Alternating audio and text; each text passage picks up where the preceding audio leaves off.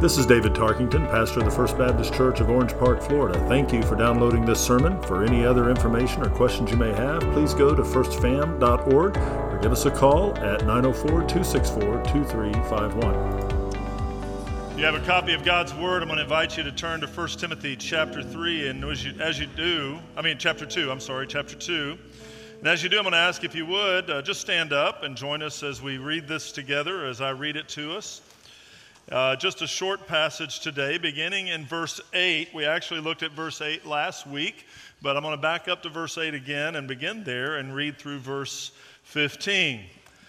Paul writes under the inspiration of the Holy Spirit to the church there in Ephesus through the pastor named Timothy. I desire then that in every place the men should pray, lifting holy hands without anger or quarreling, likewise also that women should adorn themselves in respectable apparel with modesty and self control, not with braided hair and gold or pearls or costly attire, but with what is proper for women who profess godliness with good works. Let a woman learn quietly with all submissiveness. I do not permit a woman to teach or to exercise authority over a man. Rather, she is to remain quiet. For Adam was formed first, then Eve, and Adam was not deceived, but the woman was deceived and became a transgressor. Yet she will be saved through childbearing if they continue in faith and love and holiness with self control. This is the word of God. Thanks be to God. You're getting that. I don't think you were thankful for that passage. That's what I'm thinking. So go ahead and be seated. I think that was the issue. Go ahead and be seated because, I, yeah, I, I looked down as I read, looking up to see who was still here when we finished. So there we go. It's good. Welcome to perhaps the most con- controversial, confusing, and challenging passage in the New Testament, at least that we've read in a long time. And, and, and outside of end times theological debates, this one uh, becomes a, a, fun one for us today. So we delve into this letter uh, written by an apostle of God to a young pastor of a newly birthed church comprised of people, both men and women, who love the Lord and seek to honor him, at least mostly as well as those who have joined the church under false pretenses, who do not love the Lord, nor do they seek to honor them, but love themselves greatly and seek to honor themselves. There are those in the church that are teaching heresy. There are those that are seeking to bring glory to themselves alone, and it is in this church that Paul is addressing such very serious things. We're only in chapter 2 eh, because chapter 1 was just right out of the gate. Let me tell you how to, to address some of these issues, Timothy, because they were very real and they were very divisive. Now, the church that Timothy is pastoring is located, it, it, you know, we talk about church history and we think about our church here at First Baptist. We have this long 101, 101, 101, 102 year history, whatever the math is now. And we think, wow, we've been here a long time. That's a, that's a great thing. And um, we've had some, you know, we probably had, out of those 100 plus years, we probably had 30 really good ones. And um, that's just counting when I showed up. So I'm just, I'm just kidding. But 100 years isn't really a long time, but we do have a lot of history, a lot of, a lot of really good history, a lot of really not so good history because we're full of people. That's what happens. But you look at the church in Ephesus that Timothy was pastoring, they didn't have a 100 year history. Everybody in the room's a founding member, and nobody's grandparents were in the church before they were born. I mean, it's that young of a church, right? So everything is new to the body that is gathered. We have been blessed. It is a great gift to have a heritage. It really is. I think sometimes people miss that. It's a gift to have a heritage, it's a gift to have history. And so as you look at that, realizing in this church in Ephesus, it's a city defined by their paganism. That's what they're known for. They're known by uh, idolatry and false gods. They're known by their immorality. I mean, long before Vegas and everything else shows up, uh, Sin City existed, folks. So just so you know. And whatever we define as Sin City today paled in comparison to much of what was existing in the time of Christ or the time of the early church here. And so that's where Paul is writing this. And he's addressing issues that cannot be ignored. And so this letter is a letter to a pastor. It, it's a one to one letter. But it's not just a letter to a pastor because it was read in its entirety to the congregation, to the body. And so it's a letter to a church through the pastor. And the intent of the letter is to bring glory to God and for the bring good to the church. But but it is more than just a, a, a letter from an apostle named Paul. Now, there are those historians and really smart people and anthropologists and those who have studied much who have been studying and are experts and have PhDs in first century history, and they will see Paul as just one of many Jewish scholars living in the era at the time. And that's their, their worldview. I mean, that's, that's everybody starts and comes from, from some perspective. And that's what they see. Though, therefore, they see his writings as simply his writings, framed primarily by his cultural uh, understanding of where he lived in the Roman Empire and where he came from in a, in a, in a Jewish background and that, that Hebrew understanding of, of life. And so many who are defining who he is and reading what he wrote and re- looking at it now are saying that he's nothing more than another Jewish historian framed by the patriarchy of Jewish culture and Roman society. Thus, everything you read has to be understood. Now, I will give you this that context matters, it always matters. But this is, this is a, a bridge too far right here. There are others who actually see and read the words that we read here attributed to Paul by the hand of God. But they see them edited by numerous church councils filled with church leaders throughout history who have been chosen just to, to make it fit the continuation of a man centered cultural viewpoint regarding patriarchy and cultural gender roles. So that, there's that. That's out there too. But then there are those who would say that the Word of God is inerrant the Bible itself is without error, it is immutable, never changing, it is forever right, and it's holy. And to line it up as just another book is missing the point. So, I don't say that necessarily to get an amen, as, as is proven, but that is a foundational statement regarding my viewpoint. A high calling to be a shepherd of a local congregation means that for every word brought behind this table to you, I will be held greatly accountable. It's the same reason not everybody ought to be teaching a class, because the accountability ramps up. Not everybody should be teaching children, especially, because that accountability ramps up. And yet, when it's a calling and it's God's design and it's what's needed, we are in a position to do nothing else. So I tell you this because it's foundational for me. And I would give you this that my viewpoint on what the Word of God means was certainly impacted by those that taught me as a child. In the various churches that I was a member of, as my dad was in the military and we moved, as a, when I was a child, we moved to numerous places. I was taught by a pastor in a church in Mississippi. I had a Sunday school teacher in Texas. I had another Bible study leader in Ohio. I had a senior adult deacon who would take me fishing in Ohio uh, when my dad was working overtime, and he would spend time talking to me. And I had numerous people pour their, their understanding of God's greatness and his glory into me. So I am not not impacted by that.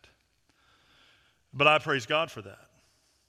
But I also believe what I have sharing about the inerrant and immutable Word of God given to us to read and study today and to preach from, based on my own faith in God and my own study of the Word and my own reliance on His Holy Spirit's guidance.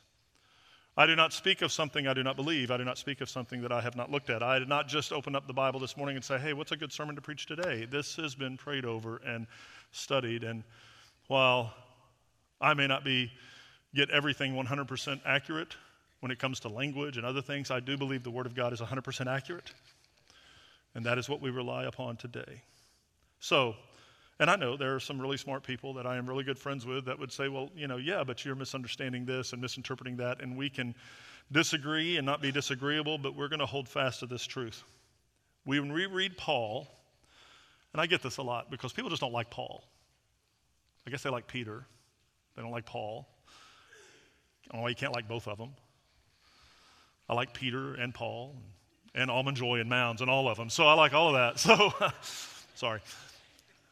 But Paul, people say, well, that's just Paul. That's just the old patriarch, the old angry Jew. He probably this, that, and the other. He's always this and that and the other, and talking about what he, what he believes and gender roles. But here's what I believe as we have been given and gifted the Word of God to have it before us in so many different formats digital and paper and numerous translations today. That we are not just reading Paul. In fact, we're not reading Paul, we're reading God. And through God and His Holy Spirit, and His inspiration and the sealing of this teaching given to us by God, for God, and about God, we seek to know how we must live. But, but let me just make sure you get this. While there are behavioral changes necessary in the life of a believer, Christianity is not behavior modification at its core. That is not simply all there is. There is a Pharisaical, legalistic kind of teaching that says we're going we're to change your behavior and hope your heart changes. I think Christianity is the other way around. I think the heart transforms and the behavior follows the heart. I don't think you can be guilted into being good.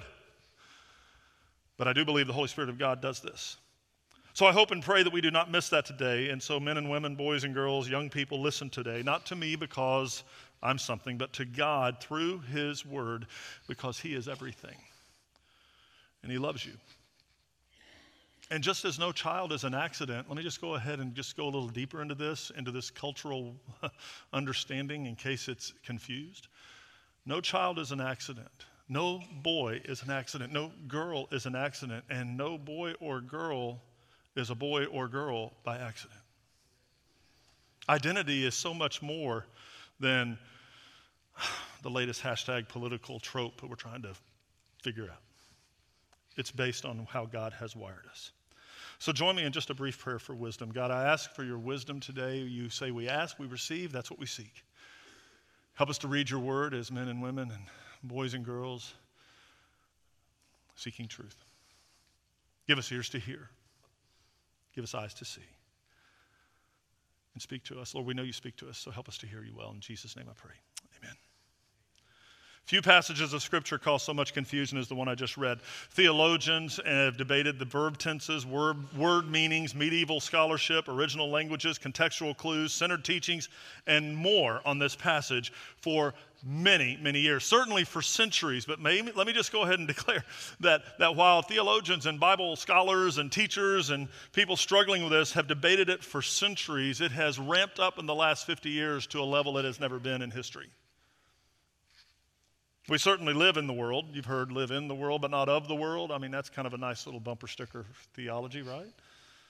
Augustine called it the city of God, the world, or city of man, I mean. But we're not of the city of man, we're not of the world. Sticking to Augustine's teachings, that means we are actually, as believers, as Christians, and I'm speaking to the church, so unbelievers, thank you for listening, but to the church, listen well. We are citizens of the city of God. That is a good reminder today as we exist in a world gone mad. That usually doesn't get, doesn't get any uh, uh, conflict. People agree with that at all levels and on all ends of the spectrum. Yet, even knowing that the world is our mission field, and knowing that we are to live on mission to, with the Great Commission to spread the gospel so that even more may hear the truth, we cannot ignore the reality that our of the world avoidance is rarely effective. In the world, but not of the world, what that sometimes does is give people holy permission to holy huddle so they never talk to anybody that's not already a believer anymore. It's dangerous to live in an echo chamber, even if they're all Christians. Just so you know. We are all impacted by what's going on around us. We are affected by such. You cannot be ignoring that and the influence that is there. Everybody has a space in our brain, in your brain, that has been leased to the world. And thus, sometimes our thoughts and our worldviews left our own devices and our own personal philosophy of me centeredness ends up not being a biblical worldview, regardless how many perfect attendance ribbons you earned in church.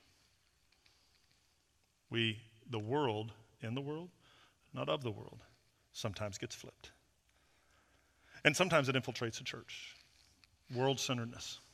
What does it mean, or what does this have to do with this portion of Paul's letter? I think it has to do a whole lot with this letter, especially just this portion. Because just reading that passage about the roles of men and women in the church have already caught some of you into a place of, a, of an uncomfortable feeling where emotions are now going, and I'm not quite sure you're still hearing me. Questions regarding gender come to the surface. Appropriate roles in society, in the home and in the church for men and women arise. What's appropriate? What's not? What ought to be done? What ought not to be done? Who said? Why is this the way? The New Testament teachings, in another letter, by the way, regarding marriage are also considered when you look at this. And the illustration of Christ as the groom and the church as his bride are prominent and right and holy and good. But it flies into the face of our cultural understanding of the right to marry or what marriage even is. Now, some of you are thinking, oh, he's talking about gay marriage. Well, sure, but I'm also talking about Christians who shack up.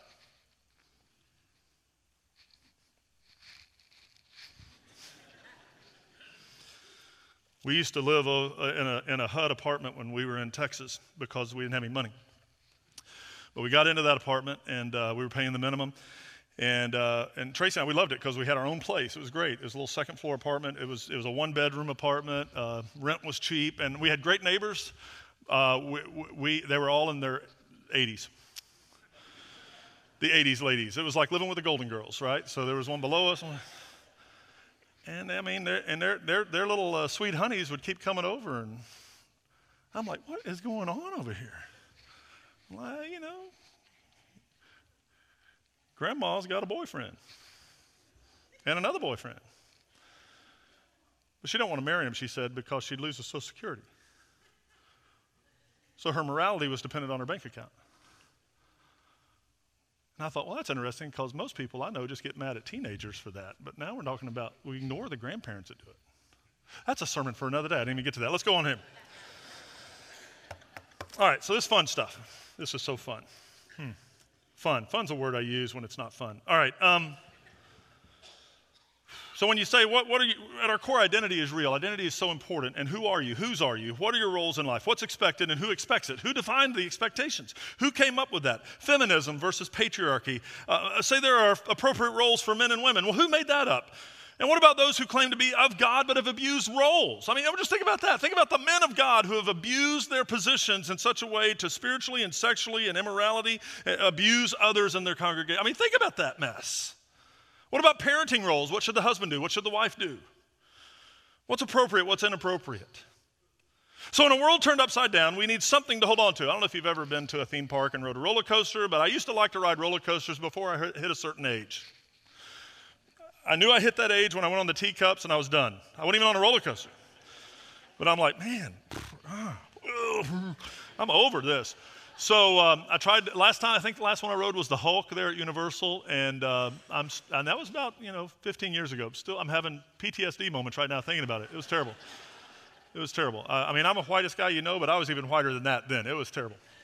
But here's the thing I know I'm, I'm, almost too tall for some of those. There are roller coasters that go super fast and flip upside down. And those roller coasters have these harnesses that come down over your chest. And I have to fake, I, they actually have a sign that says, if you're taller than this, you can't ride. Many of you have never even seen that. But I see it, right? So there's the other one that says you have to be this tall, and all the kids are standing on their toes. And the other one's like this, so walking like that, right? Because I want to ride it. I want to ride it. And so I get in it, and they push that thing, and you're, I mean, I'm in the, this is so much fun, right? And you're going to go 600 miles an hour, throw up, and be, oh, I paid for this, right? So I did the loop, loop, loop, and got off. But I didn't, I couldn't move at all. Now there's, because that thing comes down and it holds you in tight because of insurance. It's supposed to and you're thankful for that. Then there are the old wooden roller coasters. I like those too. I used to anyway. Those are fun because all they have is that little metal bar that comes down. And you're bouncing all over the place, right? Hold your hands up, wedge your leg in. I mean, you're hoping you don't fall out. It's a little more risky. But they too have that bar on your legs because they know if you don't have something to hold on to or something hold you in, this could end in a, in a difficult way for you. And so in a world that seems to be going so fast all the time and looping upside down when you don't expect it and causing sharp turns to the right and to the left, we all need something to hold on to. And better than that, we need something holding on to us. It may be a fun ride, but you want to make it through. God's word is that and, and so much more. It's that which we hold on to for truth, it is that which holds us in. So, here in this passage, we see Paul, under the inspiration of the Holy Spirit, giving God's instruction to a pastor of a church for the people who are rattled and messed up because their worldview lines up with the pagans and the idolaters and the immoral more than it does with Scripture. And they are confusing diatribes by the super smart to be discipleship from the Word of God. So, trusting God in this, we say this is the Word of God because it truly is. And thanks be to God for that. Now, I've gone back two verses, and I'm going to quickly run through the end of this. And let me just say, this is like an eight week Bible study that we're going to try to do in just a few minutes. Those that get so caught up on the roles of men and women in the church and fight about it and divide dev- denominations and go conservative, liberal, moderate, however you want to define it, miss this ultimately. First, this is not about men. Verse 8, I desire that every place the men should pray, lifting holy hands without anger or quarreling. Well, I'm going, well, it is about men. It says that. Well, it's prescriptive verse right here, right? This is what men should do. They should pray. Men should pray. Men shouldn't lead in silent prayer, they should pray.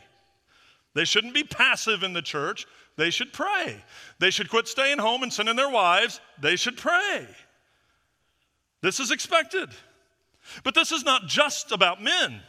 This is not a manhood issue. Now, I, have led the battle ready men's retreats and the men's studies and all that, but let me just go ahead and say that we may have just really messed up Christianity in America by over masculinizing some of our teaching in order to not be what we grew up with. Let me just say, biblical manhood does not mean you just necessarily hang out with a bunch of macho guys, eat barbecue around a campfire, go hunting, smoke cigars, and act like you're real men together while you burp out loud. That's not biblical manhood. It may not, I'm not saying that's sinful. I'm just saying it really, really minimizes what Scripture says. To elevate it to, I don't know, youth camp for big boys. But neither is biblical manhood an overly feminized, weak, kind of pansy version that that's what led to that.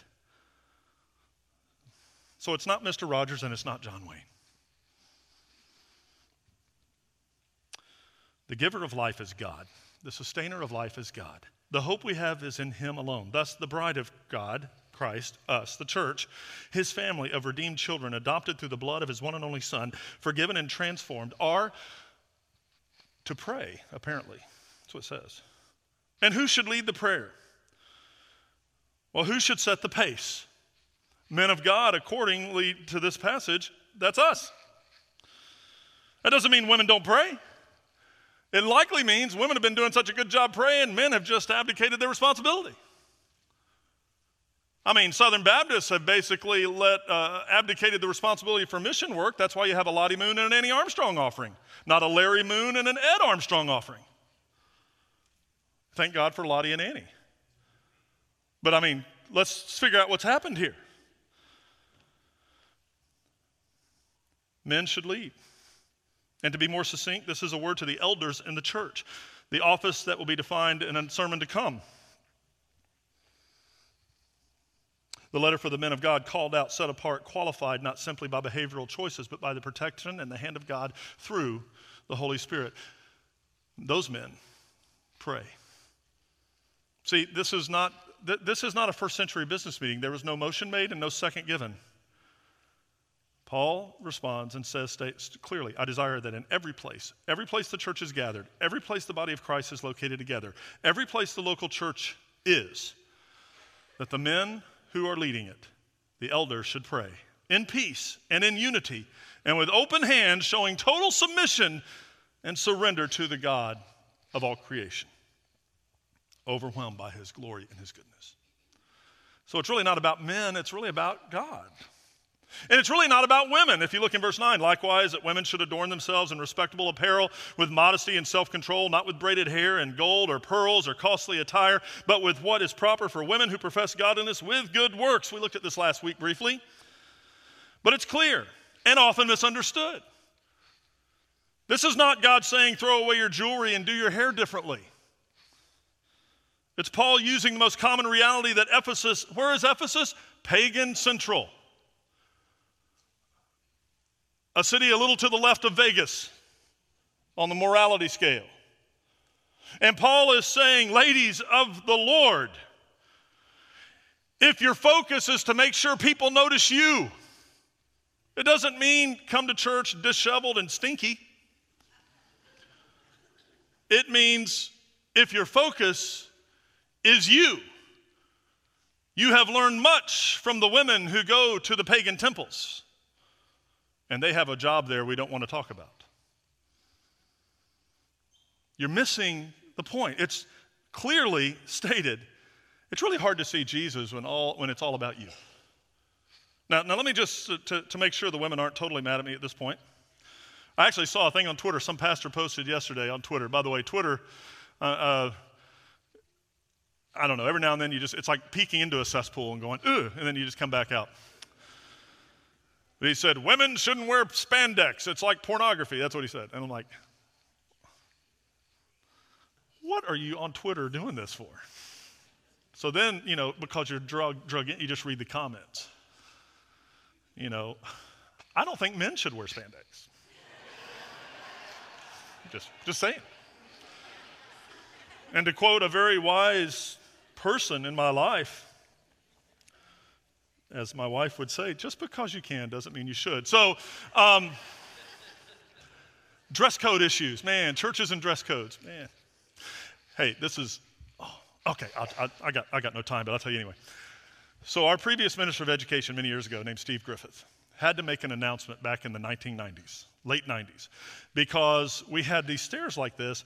I'll just tell you the true story. So, our teenagers were, they were praying. We had a praying group of kids, right? So, they'd come forward and they'd pray, and and, uh, and, and when you pray wearing a nice a skirt, you know, you kind of mooning everybody. So the pastor at the time made Steve make the announcement about, you know, you need dress code, this, that, and the other. He had, so we had a guy in our church. He was a, he was a curmudgeon. And so he, this old curmudgeon said, he started calling Steve, hey, dress code. That's what he's known as. You know, it's kind of not a good title for a pastor who God has called to lead you hey, dress code, I'm coming to church next week, and nothing but a bow tie and underwear. And I said, well, I'm glad he really didn't do it. Dress codes are a mess. As a former youth pastor, it is, it, is a, it is just ridiculous, the dress code thing. So you get all caught up in this. Who are you to say this? Let me just tell you this, ladies. It's not just about ladies. In a world where a pastor of a prominent megachurch can create a website selling Spanx and telling other pastors how they need to dress stylishly, and an Instagram account called Sne- Preachers and Sneakers gets more hits than anything else in the Christian world, showing pastors wearing $3,000 Air Jordans, it's not just women that say, Look at me. In Ephesus, that was the most prominent right there, and he dealt with it. For centuries, women have been looked at as objects by the patriarchy. I think you know this, right? So these issues are varied, and the church is not immune, and there was definitely not an equal setting in the Roman Empire. But the bottom line is for those who want to be, who don't want to be told how to dress, and for those who grew up going to youth camps where the youth leaders had rulers in their hands to measure how high over your knee the shorts were, some of you are having little uh, flashbacks.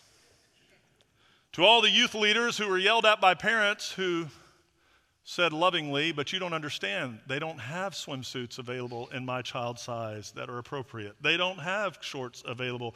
I've heard it all. That's why I abandoned being the dress code pastor and went to something more important like the thermostat pastor, right? So I was turning on the air conditioning. Nobody wants to be told how to dress. But here's the deal if your goal in whatever way you dress is to be seen, it is going to be difficult for others to see Jesus if all they can see is you. For men and women, take this to heart. Oh, and then there's this little nugget. Verse 11 Let women learn quietly with all submissiveness. I do not permit a woman to teach or to exercise authority over a man. Rather, she is to remain quiet. This one sets the place on fire. Look at this. Here's what it doesn't say it doesn't say women can't talk. That's not what's being said at all. Remaining quiet is not a Pauline statement of muteness. He is not saying when the woman enters the building, she must shut her mouth and never speak again. That is not what's being said. The word quiet harkens back to when Paul referenced the prayer for a quiet life earlier in this chapter.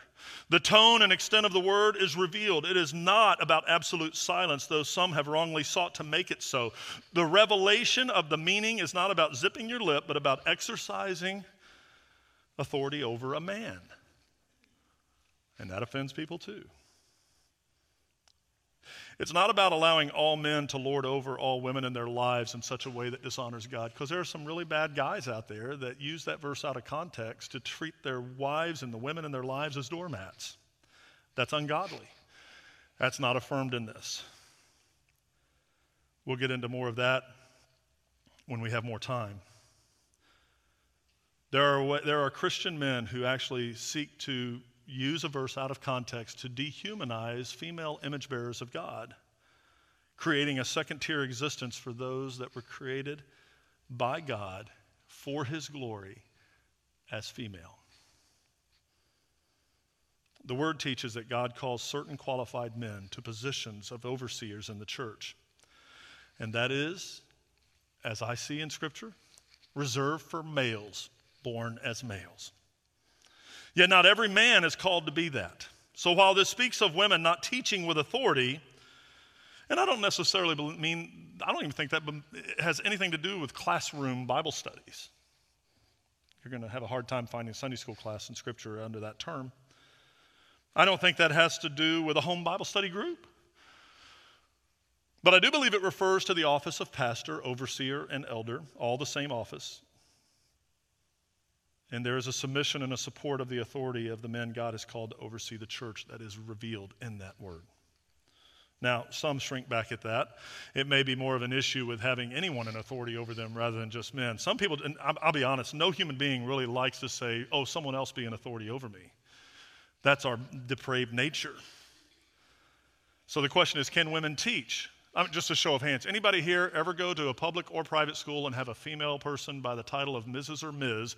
teach you anything in your life? Anybody here have more women in that position than men? So the answer is kind of revealed that, well, absolutely, women can teach. And most everybody has been blessed by women who have taught them. I think of the little kids that sat on the front porch of Mrs. Carrie Clark's house that launched this church eventually. She taught them the Bible.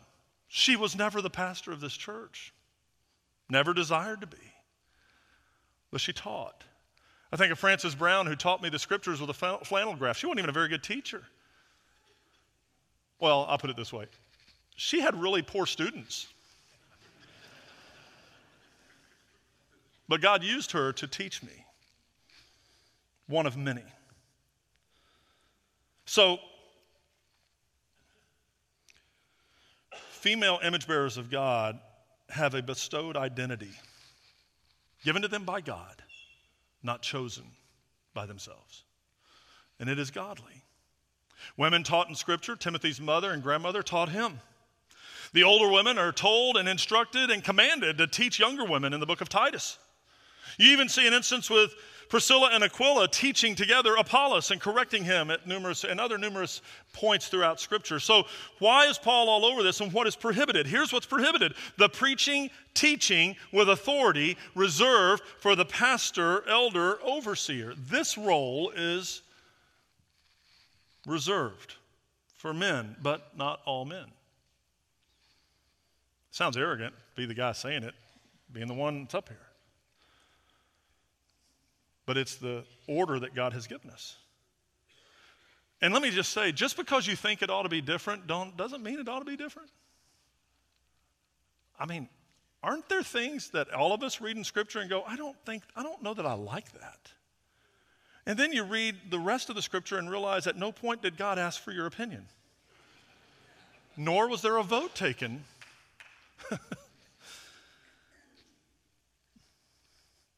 the Word of God must be that harness that comes over us to hold us in. It must be that rail that comes down to hold us down. And we must hold on, for it never changes.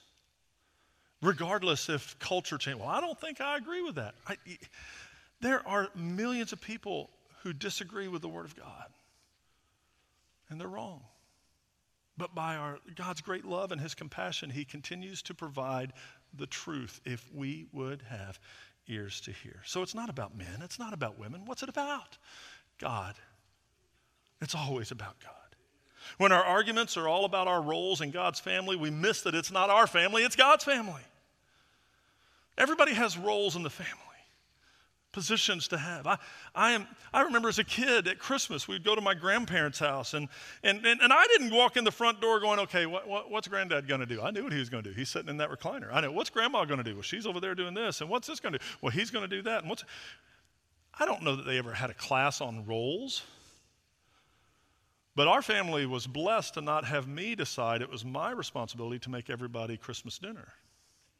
Not only was I not qualified, I was incapable of pulling it off. Now, that's not a gender thing.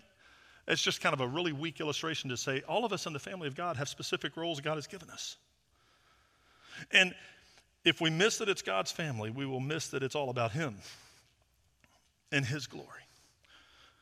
Now, I will say this there have been many people throughout history, in this church and others, who have messed up God's plans, who have messed up His church, and have, have ignored His order all the time.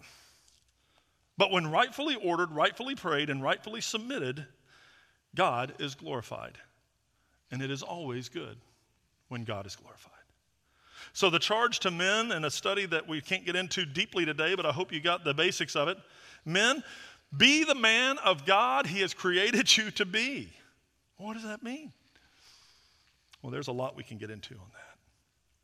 But a good start is to pray with hope in hands, submitting to His Lordship over you. Charge to women be the woman God has called and created you to be. Life is too short for men or women longing to be something they were not meant to be. Each of us are vital and valuable in the family of God. Each are needed and each submitted to the Lordship and sovereign God. In unity, bring Him glory.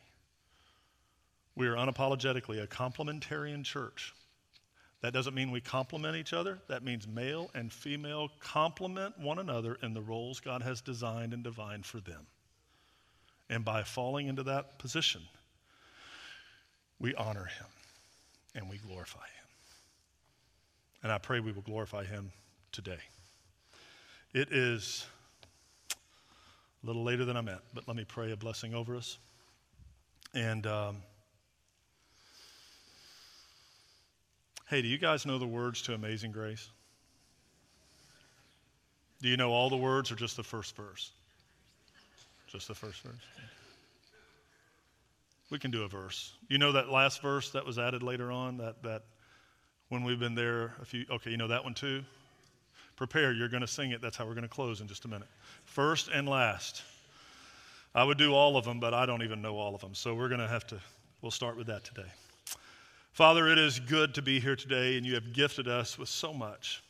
Hard teachings in Scripture are hard because we're hard headed sometimes, so I confess that to you. Help me, Lord, to hear with the ears that you have given me to hear your word through your Spirit, to know that your intent is not to be confused nor confound, but to reveal your glory. Thank you, Father, for men and women in my life who have been faithful to that calling in different venues and different areas, but have brought you glory. And Lord, brought me a lot of good. Thank you for that. And I pray, Father, as we close out this morning, that you will bless each individual as a member of this family. And may we honor you in all that we do in Jesus' name. Amen. Shelvin, I changed everything on you. All right? So let's stand together and let's sing the first and last of Amazing Grace because it is so good and so godly.